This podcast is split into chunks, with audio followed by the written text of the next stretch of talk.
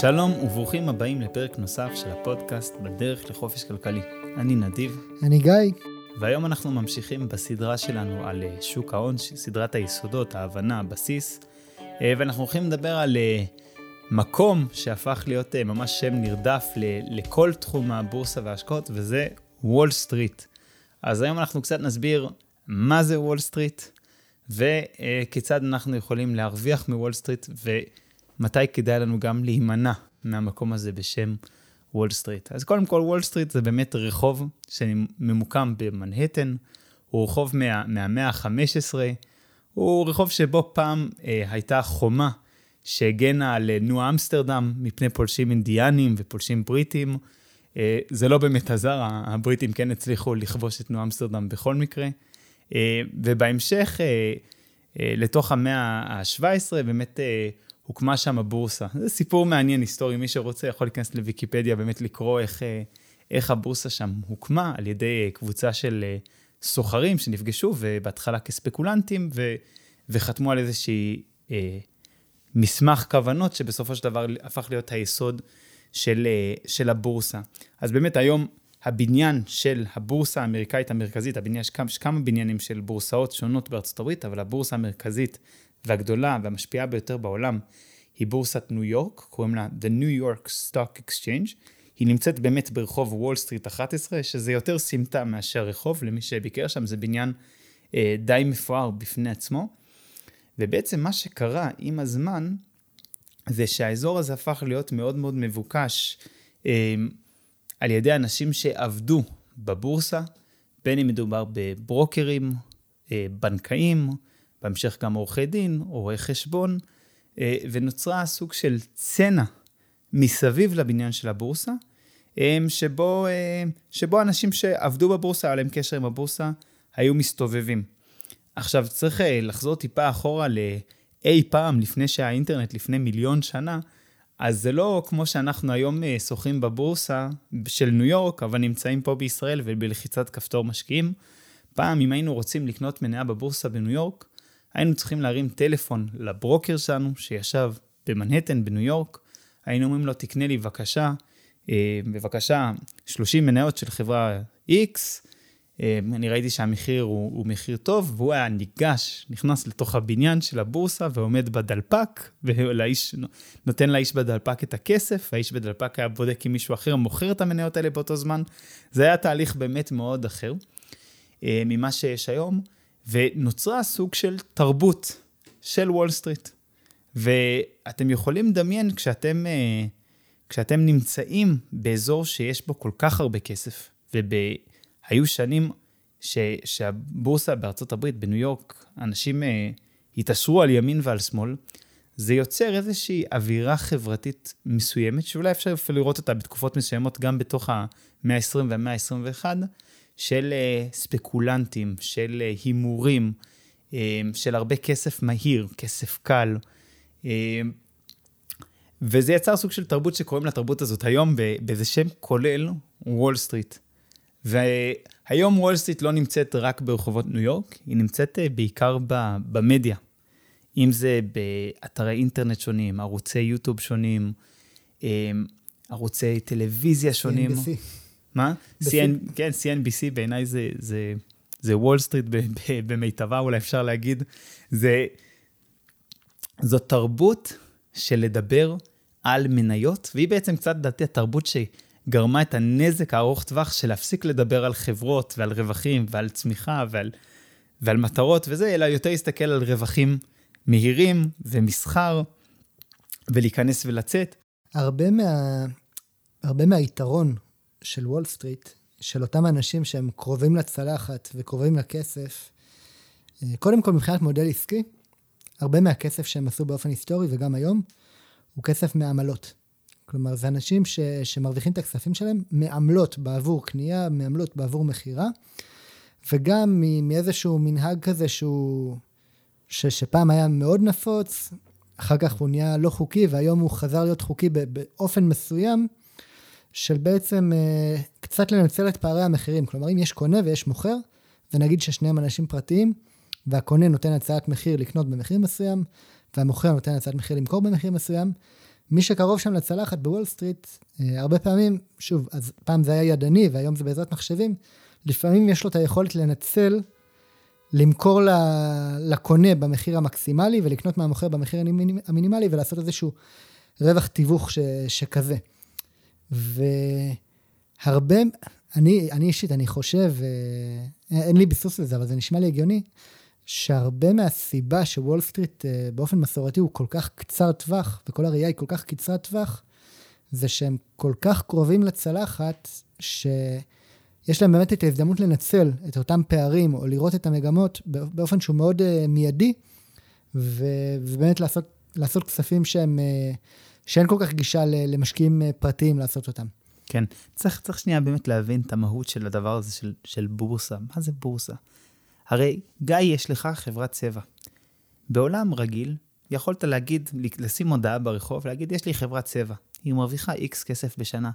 אני צריך כסף עכשיו בשביל, לא יודע, אני רוצה לפתוח עוד חברה, מי מוכן לשלם לי איקס, ואני מתחלק איתו ברווחים, הוא יהיה בעלים יחד איתי בחברה. נכון, אנחנו עושים טרנזקציה אחת, נגיד אני באתי לך ואמרתי, גיא, העסקה הזאת מעניינת אותי, אני שילמתי לך, נתת לי חלק מהבעלות, ובזה זה נגמר. אם היה לנו ברוקר, אז נכון, הוא היה לוקח לנו איזה עמלה, על זה שהוא האיש המקשר בינך וביני, הוא היה מקבל את העמלה שלו ונגמר. עכשיו בואו נדמיין שכל האנשים שהיו משקיעים בבורסה, היו בראש שלי ושל גיא. והם היו נכנסים לבורסה בשביל לקנות חברות לאורך זמן, קונים קנייה אחת של החברה, אולי פורסים את הקנייה על פני שתיים או שלוש טרנזקציות, אבל במקסימום, וזהו. מה הברוקרים של הבורסה היו עושים בזמן הפנוי שלהם? הם, הם לא יכלו לשרוד. זאת אומרת, אנחנו צריכים להבין, המודל העסקי של הבורסה הוא מודל שעובד רק כשאנשים קונים ומוכרים. ומתי אנשים קונים ומוכרים הכי הרבה?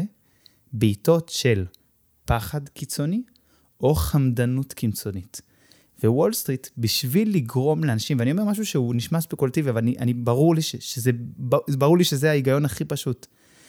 וול סטריט, בשביל לגרום להרבה תנועה, זאת אומרת, הרבה עמלות, הרבה כסף שעובר ידיים, שכל פעם הברוקרים מקבלים איזה אחוז ממנו, לוול סטריט יש איזשהו אינטרס להביא מצבים לידי קיצון בשביל לגרום לציבור לעשות הרבה טרנזקציות, וככה הוא מרוויח כסף. מי, מי זה בעצם וול סטריט? זה, זה בעיקר ברוקרים. זה, זה אנשים שיש להם, בעצם בשביל להיות, יש את הבורסה, שהיא חברה בע"מ, היא גם נסחרת בבורסה, אוקיי? ויש לה רווחים, והיא רוצה להגדיל את הרווחים שלה, והבורסה נותנת רישיונות לברוקרים שמשלמים דמי חבר, בשביל הפריבילגיה, אם אני עכשיו אבוא לבורסה בניו יורק ואני אבקש לקנות מניה של אפל, יבעטו אותי. האמת היא שאני יכול לקנות מניה של אפל דרך אפל, אני יכול לפנות אל אפל בלי הבורסה. רוב האנשים גם לא מכירים שיש אופציה לעשות דברים כאלה. אבל אם אני אגיע לבורסה בעצמי, אני אגיד לו, לא, לא, אנחנו לא מדברים איתך. תביא את המתווך. שתיווך זה תמיד, זה, זה מידלמן. זאת אומרת, היה אפשר לטעון בקלות שהיום בכלל לא צריך ברוקר בעולם האינטרנטי, אבל עדיין יש ברוקרים, הם באמת לוקחים עמלות הרבה יותר נמוכות ממה שהם היו לוקחים פעם. מבחינה היסטורית, פעם להשקיע בבורסה, היה כל, כל פעולה בבורסה יכלה לעלות לך 200 ו-300 דולר, כל פעולה, רק, רק, רק העמלה, לא, לא ההשקעה עצמה. זאת אומרת, אם היה לך 1,000 דולר להשקיע, ועלה לך 300 דולר בשביל לעשות את ההשקעה, עכשיו אתה צריך שההשקעה שלך תעלה ב-300 דולר רק בשביל להחזיר את, ה, את הקרן של כמה כסף אה, היה לך בתחילת הדרך, מה שיצר חסם מאוד גבוה לכניסה, מה שבאמת יצר את התופעה הזאת של ה-mutual funds, אה, הקרנות נאמנות, קרנות עמיתים האלה. אה, ובכל זאת, מה שאני מנסה להגיע אליו זה באמת ההבנה שמכיוון שוול סטריט מרוויחה, העובדים בוול סטריט מרוויחים את הכסף שלהם מכמה שיותר תנודתיות, יש להם אינטרס לייצר את התנודתיות הזאת.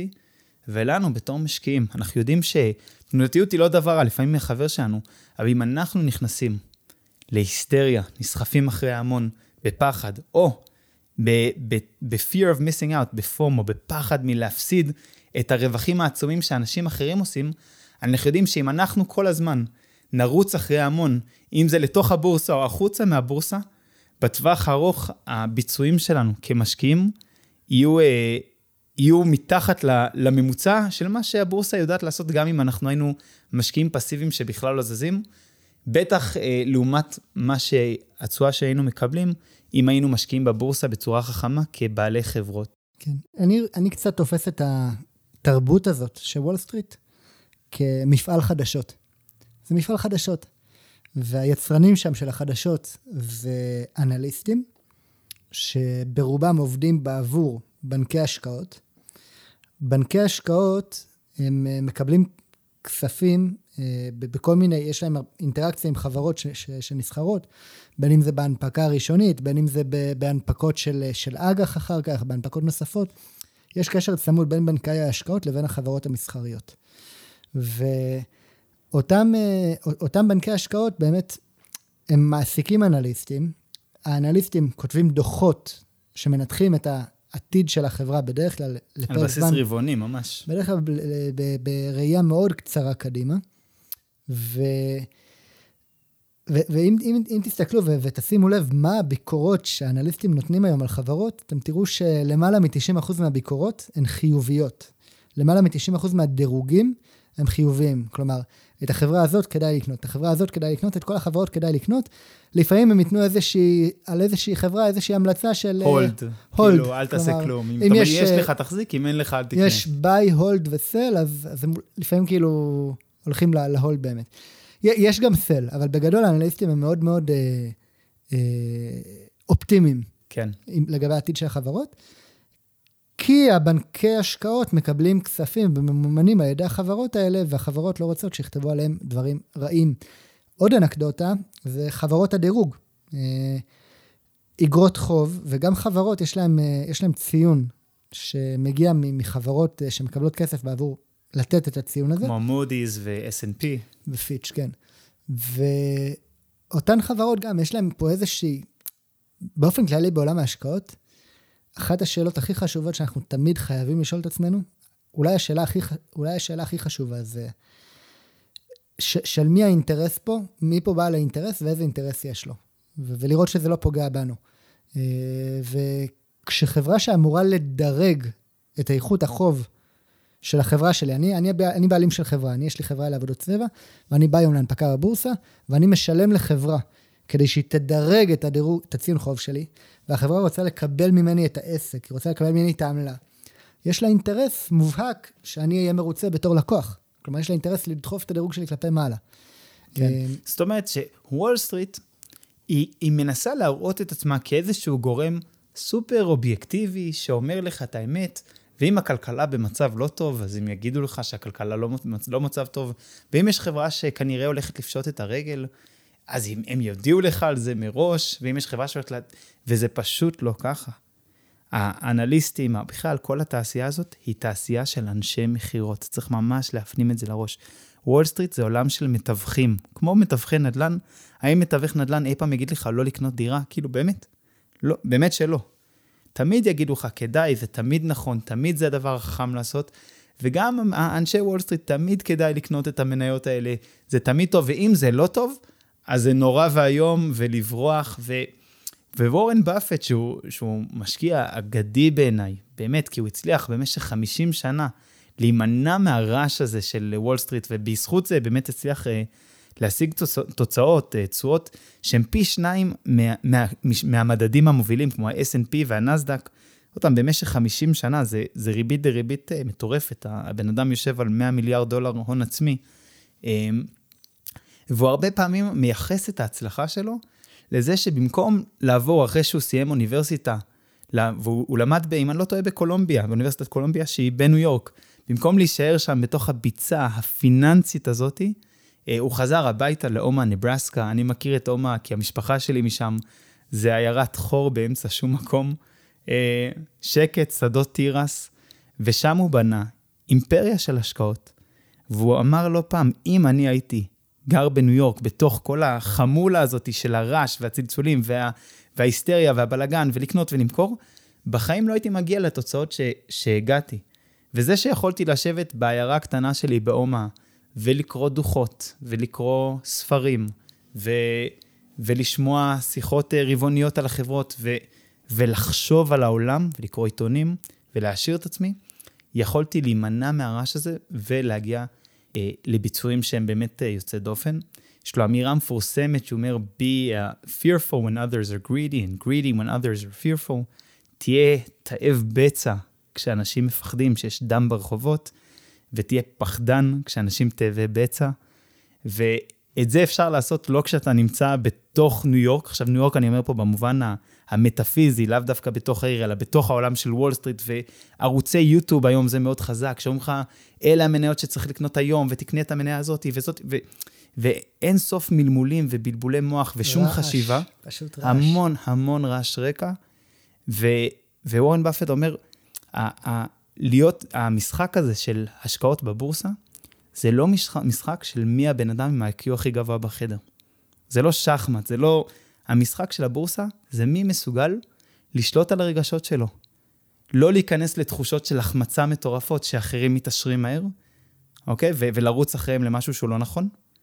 ולא, ו- וכשאנשים מפחדים, מכיוון שהעולם הולך לקרוס והעולם נגמר, להבין ש- שזה לא מה שהולך לקרות ו- ולהשקיע בצורה כבדה. ואני חושב שכחלק מהכנה לעולם הזה של השקעה בבורסה, צריך להכיר את וול סטריט, להכיר את האינטרסים שעומדים מאחוריה, אני קורא לזה מוסד, למרות שזה לא מוסד אחד, מוסד אחד אה, ו- ולהימנע מהם, פשוט להימנע מהם, להסתכל על חברות כאנשי עסקים שבאים להיות בעלים על חברות שלמות, גם אם אנחנו לא באמת יכולים לקנות את כל חברת גוגל, לבחון כאילו הציעו לי לקנות את כל חברת גוגל, ולא משנה מה האנליסט הזה אמר, או אנליסט אחר אמר, או זה, זה, אני יכול לקרוא מה הם חושבים, אבל אני, אני לא... יכול, אני יכול לשתף שאני מבצע את הפעולות שאני מבצע במסחר, בבורסה, אני לא מבצע, לא מבצע הרבה פעולות, אבל את הפעולות שאני מבצע, יש לי, יש לי תוכנה במחשב, איזושהי פלטפורמה כזאת, והיא מקפיצה לי אה, דירוגי אנליסטים על החברות שאני מחזיק. אני בחיים לא פותח את הדירוגים האלה, אני לא קורא מה יש לאנליסטים להגיד, זה לא מעניין אותי. כי יש לי את המשקיעים שאני עוקב אחריהם, כמו שאתה, יש לך את המשקיעים שאני עוקב, שאתה עוקב אחריהם, ואנחנו קוראים את הדוחות של אותם משקיעים, ואנחנו קוראים את הדוחות של החברות, ומנסים ממש לסנן את הרעש של כל מיני אנליסטים רנדומליים מוול סטריט, ששמים מחיר יעד כזה ומחיר יעד אחר על מניה, כי, כי זה כן. סתם, זה, זה רעש. כשמבינים את זה, מבינים שאנחנו קיבלנו מתנה מאוד גדולה, כי כל התעשייה הזו של וול סטריט, היא מחפשת את הרווחים המהירים, זאת אומרת, מה הולך לקרות במקסימום שנתיים קדימה. כמה כוח זה נותן למי שמסתכל חמש ושש ועשר שנים קדימה. כי הרבה פעמים יש חברות שבאמת, שנתיים קדימה, הולכות להיות להם שנתיים באסה. באמת, כי הטרנד הוא כזה, משהו השתנה. אבל אם אתה מסתכל 10-20 שנה קדימה, אתה רואה מה המגמה ארוכת הטווח. ועכשיו, מכיוון שהולכים להיות אה, שנתיים לא טובות, אוי אוי אוי, המניה מתחילה לצנוח כי האנליסטים מורידים לה את הדירוג ווול סטריט נכנסת ל... מתחילה לשנוא את המניה, אה, באמת מההזדמנויות האלה אפשר uh, להתעשר, ופשוט צריך להבין את השחקן הזה שעומד מולנו, לדעת, לדעת לנצל אותו כמו שהוא מנסה לנצל אותנו, אין לי דרך אחרת להגיד את זה, אה, להבין אותו. ואני רוצה להוסיף עוד משהו אחד, ובזה נראה לי נסגור את הפרק, זה שיש לבני אדם נטייה טבעית לאופטימיות, לרוב בני אדם. האנשים שיש להם נטייה טבעית לפסימיות הם בדרך כלל כאלה ש...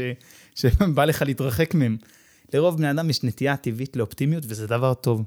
ובשוק ההון זה גם דבר טוב, כי סך הכל, שוק ההון הוא משחק, ודיברנו על זה בפרק הראשון על שוק ההון, אמרנו סך הכל שוק ההון, הסיכויים הם לטובתך, שלא כמו בקזינו, שלא כמו בהרבה מקומות אחרים, הסיכויים הם סך הכל לטובתך. ואנחנו צריכים לראות איך אנחנו, למרות שאנחנו נוטים לאופטימיות, לא משקרים לעצמנו.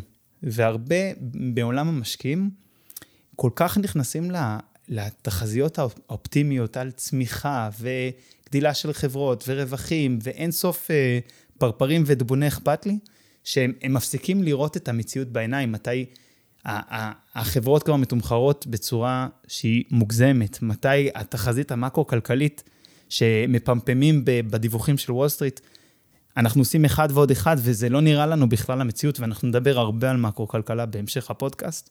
אה, ומה שאני בעצם מנסה להגיד זה לא לשכוח לחשוב בצורה עצמאית תמיד, ולא לשכוח שלא תמיד דברים גם אם בטווח הארוך הכיוון הוא, הוא חיובי, לא תמיד דברים בטווח הקצר הולכים לכיוון חיובי, וצריך להסתכל ולהכיר את המצב לאשורו, ולא להתפתות ליפול לתוך איזושהי אופטימיות אה, לגבי, לגבי כל השקעה ש, שנראית מדהים. גיא, מקודם דיברת, אמרת, אפשר לגרום לכל השקעה להיראות, אה, להיראות מדהים אם אתה, אם אתה מקבל את ההנחות שכל חברה הולכת להמשיך לצמוח ב-6, 7, 8 אחוז בשנה בריבית ריבית, אז כן, כל חברה עכשיו ב-S&P נראית זולה מאוד. אם אתה משער שמה שקרה בעשר שנים האחרונות יקרה גם בעשר שנים הבאות, הבורסה זולה בצורה מגוחכת, באמת בצורה מגוחכת. למרות שהיא הכי יקרה שהיא הייתה אי פעם. אבל זה, זה לוקח איזה נקודת הנחה, שאולי היא תתממש, אבל לחיות מתוכה ולחשוב אותה, לי זה נראה מסוכן וכדאי להימנע מהדבר הזה. מה אתה חושב, גיא?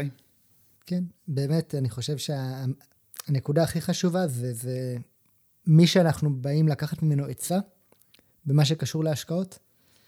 זה טוב, זה טוב בתור סינון ראשוני. את ההחלטה הסופית אנחנו חייבים לקבל בעצמנו, ולזכור טוב טוב ולהבין טוב טוב מה האינטרס של מי שבא ונותן לנו את אותה עצה.